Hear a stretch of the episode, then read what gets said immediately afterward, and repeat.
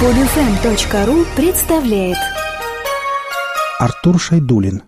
Долгая дорога к солнцу. Это не тоска, это божий сплин. Это запах лезвий, чистый ванилин. То ли соль земли, то ли пепел ли, то ли были мы, то ли не были.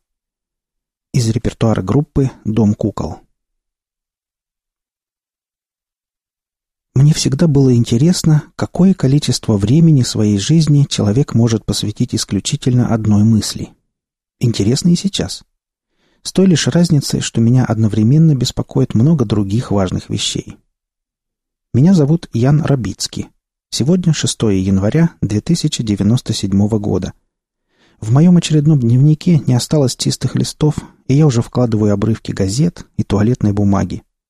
Примерно раз в год мы натыкаемся на кочующих торговцев-якутов. В результате взаимовыгодного бартера у нас появляются тетради, письменные принадлежности, нижнее белье и прочие мелочи. Мы отдаем собранные за долгие месяцы змеиные кожи и воду. Мои товарищи еще спят, и я, как обычно, стараюсь использовать с пользой каждую минуту. Вчера мы условились пройти сегодня большой путь, и вряд ли мне еще скоро доведется присесть с карандашом и блокнотом в руках. Я просто описываю все то, что происходит с нами и вокруг нас. Пытаюсь сделать это регулярно и, честно сказать, устал писать. Но привычка есть привычка, и ничего с ней не поделаешь. Сегодня я проснулся пораньше, еще для того, чтобы полюбоваться рассветом. Здесь, в богом забытой пустыне, он чудесен. Скажу даже так, это невероятно завораживающее, волшебное зрелище. Правда, не такое, как на побережье океана, где-нибудь в Зихуантенехо или на мысе Доброй Надежды. Но все-таки эта способность человека находить, видеть красивое не покидала нас даже в этом ужасном месте. А ведь здесь мы провели без малого восемь лет. Видели бы вы, как первые, еще сонные лучи расползаются по земле, греют остывший за ночь песок. Он, как и чистое небо, приобретает какой-то нежный оттенок а затем на горизонте появляется Его Величество Солнце. Небесное светило, словно король, исполин, повелитель неба, пробудившийся ото сна, начинает заниматься своим царским делом. Проснулась Лиз. Эта очаровательная, смуглая австралийка когда-то была архитектором. Плодами ее фантазии вы можете полюбоваться, если приедете в Новую Москву. Новый мегаполис на месте разрушенной во время Великой войны Москвы. Я думаю, вам, как и мне, понравится Столыпин-Сити, деловой центр мегаполиса. Сотни зданий в форме перевернутых пирамид и конусов из стекла и борнидонса, суперпрочного материала, пришедшего на смену железобетону. Лис подошла к скважине и выпила воды. Долгий сон заметно преобразил, оживил ее лицо. Увидев меня, она улыбнулась и направилась ко мне. Забыл вам сказать, Лиз — моя девушка. Мы вместе уже долгие семь лет. «Не спится?» — спросила она после долгого поцелуя. На ее губах был сладкий привкус подземных вод. «Любуюсь рассветом, малыш. Как ты?» «Мне приснилось, что мое тело распадается. Затем я падала в какую-то бездну, на дне которой серебрилась водная гладь. Она села рядом со мной. «Когда проснется Альберт, спросим, к чему бы это?» «Он разбирается», — ответил я, не отрывая взгляда от пробуждающегося солнца. «Точно», — ответила Лис. Она обхватила руками колени. Я посмотрел на нее. На ее красивом лице появлялись первые морщины. Даже здесь она пользовалась косметикой, которую ей дарили торговцы, и выглядела великолепно. «Может, позавтракаем?» — предложила Лис. «Подождем остальных. Завтракать вместе веселее», — ответил я. «Хорошо», Третьим проснулся Бадди.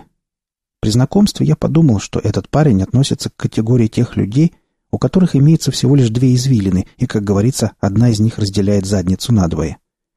Но все оказалось куда проще. Он сошел с ума здесь, на просторах бескрайней пустыни. Он, как и лис, проследовал к скважине, но, не найдя единственной на всю группу кружки, устремил взгляд на нас. На его лице застыл вопросительный взгляд. Я вытянул руку и потряс кружкой. Старательно демонстрируя недовольство, Бадди лениво побрел к нам. «Хорошо бы оставлять вещи там, где взял», — пробормотал он. Когда он был сонным, его английский акцент становился невыносимым. «Доброе утро, Бадди. Извини, забылась», — проговорила Лиз. «Что на завтрак, Бадди?» — спросил я. «Жареная свинина в белом соусе, испанское вино, копченые куриные крылышки и мороженое на десерт. Ты же прекрасно знаешь, Ян, что у нас на завтрак». «Не кипятись, Бат», — проговорила Лис. «Уже восемь лет мы питаемся этими чертовыми змеями. Зачем спрашивать?» Бадди побрел к скважине, оставляя на песке следы сорок девятого размера. Этот парень относился к категории супертяжеловесов. На вид он весил около 120 килограммов, и даже скудная пища и дьявольский зной не могли ничего изменить. «Просто надоело это однообразие. Я ожидал, что он ограничится только шуткой», — сказал я. «Не обращай внимания. Ты ведь его знаешь. Он редко шутит», — попыталась приободрить меня Лиз. Бадди тем временем выпил воды, взял мачете и свой инструмент, похожий на садовые грабли, надел маску Микки Мауса, найденную в песках, и подошел к небольшому валуну. Лиз отвернулась. Она, в отличие от меня, не любила это зрелище. Бат ногой ловко прокинул валун и вонзил свой инструмент в песок. Его обрызгала струя прозрачной жидкости. Но он не обращал на нее никакого внимания. Он пару раз ударил мачете по песку, затем поднял вверх свой инструмент, который он называл Edge. Я перевел с английского это слово как «змеелов». На зубьях Snake Edge в предсмертной агонии извивалось несколько змей. Он скинул их в чугунный котелок и побрел к скважине. Там он ловким движением содрал с каждой кожу и выпотрошил их. Залив котел водой, он направился к костру. Я взял Лиз за руку, давая понять, что все закончилось. Она повернулась и открыла глаза. «Черт, сегодня же тот самый день!» Лис вскочила на ноги и устремилась к шалашам. Я опешил, но затем ударил себя кулаком по лбу. «Сегодня праздник сизого дыма!» Я побежал вслед за Лис. Она влезла в шалаш и растолкала Альберта и Эльзу. Сонный парень нашарил под подушкой очки с треснутой линзой и надел их. Он выполз из спального мешка и вышел из шалаша. «Доброе утро, ребята!» — поприветствовал он нас и погладил выбритую наголо голову. «Давайте за завтраком. Курить натощак вредно». Альберт подошел к скважине, скинул с плеч подтяжки и сплоснул лицо и плечи. Он снял с вешалки высохшую рубашку. Обтягивающая и прозрачная, она делала его худобу ужасающей. Эльза вышла через несколько минут. Она окинула готовящееся блюдо брезгливым взглядом, затем улыбнулась нам. Эльза была единственным человеком в группе, у которого были волосы. Они были чудесными. Длинные, примерно до поясницы, шелковистые и вьющиеся. Утренний ветер теребил их, делая женщину очень привлекательной. Эльза была старше своего мужа на четыре года, но на вид эта разница казалась большей. Она выглядела на 45-50, но никак не на 36. От глаз и губ отходили морщинки, и на висках появилась просить. Но это никоим образом не смущало ее. Она обладала каким-то природным очарованием и притягательным шармом. Мы сели вокруг маленького раскладного стола неподалеку от костра, на котором только что Бадди, 34-летний американец, приготовил змей. Сегодня он экспериментировал. Он выжил из колючего растения сок, который имел сладковато-пряный аромат, разбавил его соком кактуса и сладкой подземной водой. Затем обильно полил этим соусом дымящийся бульон. «Сегодня мне приснилось, что мое тело распадается. К чему бы это, Альберт?» — спросила Лис. Парень выждал паузу, затем пожал плечами. «Вообще-то видеть тело во сне — это символ неосуществленных желаний, а вот распадающиеся...» «Не знаю», — ответил он. «Жаль». Бадди разлил бульон с кусочками мяса по мискам. Воздух наполнил приятный пряный аромат. «Господи, Бадди, что ты такое сотворил? Пахнет чудесно!» — воскликнула Эльза. «Пахнет по-новому, а вот на вкус не знаю. Скорее всего, то же, что и раньше. Бадди захохотал. Сегодня лучше, чем обычно. Друг Альберт нашел соль. «Правда? Где?» — воскликнул я. «На месте высохшего озера.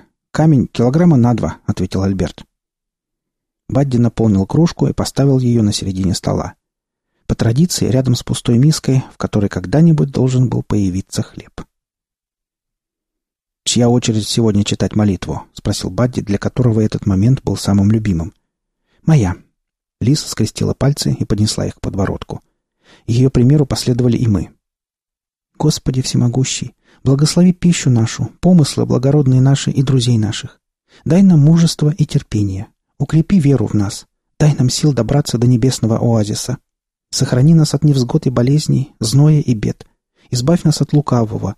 На Тебя уповаем и надеемся. Во имя Отца и Сына и Святого Духа. Аминь. Аминь, дружно повторили мы. Спасибо, Лис. Бадди накрыл руку девушки своей огромной ладонью. Сегодня это было, как всегда, необыкновенно и вдохновенно. Лис в ответ улыбнулась. Мы принялись за еду. А теперь Альберт расстегнул нагрудный карман. Долгожданный момент. Бадди забарабанил толстыми пальцами по столу. Его язык показался между губ, и глаза широко раскрылись, словно Альберт готовился вытащить что-то фантастическое. Первым затяжку сделал я. Затем остальные по часовой стрелке вокруг стола. Лис сделала пару коротких затяжек и выпустила струйки дыма из ноздрей. Эльза раскашлялась, едва ее губы коснулись фильтра. Нас окутывал густой, драгоценный дым. После того, как затянулся Бадди, от сигареты осталось совсем ничего. На его лице была та же детская удовлетворенность, которую мы можем увидеть у ребенка, поглощающего желанное мороженое. Альберт был вынужден довольствоваться тем, что осталось, но и этого ему хватило. «Голова закружилась», — сказал он и усмехнулся. Между его указательным и средним пальцем тлел уже фильтр. «Только зачем так слюнявить?» Мы засмеялись. «Ну, давайте поедим», проговорила Эльза и взяла пластиковую вилку. Она положила в рот кусок змеиного мяса. «Господи, Бадди, это великолепно!» «Ничего вкуснее не ел лет десять!» — воскликнул Альберт. Все одобрительно закивали. «Почему ты их раньше так не готовил?» — спросила Лис. «Я давно хотел попробовать такой соус». Громила запил мясо водой и смущенно пригнулся к ученому. «Альберт, расскажи, пожалуйста, про небесный оазис». «Что, опять?» На лице латыша застыла растерянность. «Я же только вчера, во время ужина, все подробно рассказал, Бат, как и тысячу раз раньше». «Не будь букой, милый, расскажи ему еще раз», — поддержала Эльза. «Ну расскажи, расскажи!» Бадди загорелся детским азартом. Наши взгляды устремились на Альберта. Парень поправил указательным пальцем очки на переносице. «Хорошо». Ученый выпил воды и выдержал театральную паузу. «Расскажу еще раз. На востоке, в той стороне, где восходит солнце, есть место, которое все называют небесным оазисом. На карте, которую мне дал один старик, место обозначено зеленым ромбиком. Это большая долина с озером посередине. Вокруг озера растут множество красивых растений. Бродят павлины, распустив свои пышные разноцветные хвосты. С одной стороны берега широкие песчаные дюны — Отличное место для отдыха и субботнего шашлычка из ягненка. Пресное озеро кишит различной рыбой и раками. Над водой все время летают чайки. Из них, между прочим, получается отличное жаркое. Эти глупые птицы не особенно расторопны, и в них можно попасть камнем, подкравшись сзади. С другой стороны озера — живописные горы. Из-за необычных водорослей озеро имеет голубоватый цвет, поэтому его и называют небесным оазисом. Альберт приподнял тарелку с бульоном. Озеро словно зеркало, и вода в нем чистая. Местами можно увидеть дно на глубине в три десятка метров. Все благодаря шести горным родникам, питающим озеро. Каждый из них берет начало со своего холма, и над истоком каждого стоит каменная башня высотой в 25-30 метров. «Вчера ты говорил, что высота башни 25 метров», — перебил Бадди. «Ну, трудно точно определить на глаз, Бад поэтому говорится приблизительно. Понятно. Извини, Альберт. Ничего страшного. Так вот, башни выстроены из шлифованного камня. В них стоят очистные механизмы, и у воды нет сладкого привкуса. У воды вкус воды. Но самое главное, там есть деревья, и можно строить дома, бани, все что угодно. Даже часовню Бадди, такую, как та, о которой ты мне рассказывал. «С резными узорами на фасаде?» — спросил Бат. «Именно. А еще там много оленей, охота на которых не требует лицензий, и чернозем. Плодородная почва толщиной в метр. И на ней можно будет растить кукурузу. Бат сиял от счастья. Да, конечно.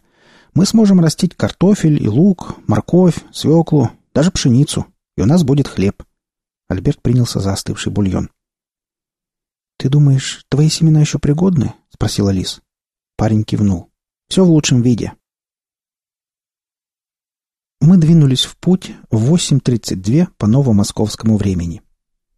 заключенные группы PL-1216 были снова в пути и бодры духом. PL – пустыня Лена. Пустыня, образовавшаяся на месте Великой Сибирской реки со всеми ее притоками от середины западно-сибирской равнины до Дальнего Востока, унаследовала название и превратилась в международную тюрьму в 2082 году. С двух сторон, с запада и юга, ее окружали искусственные моря. С севера – Северный Ледовитый океан.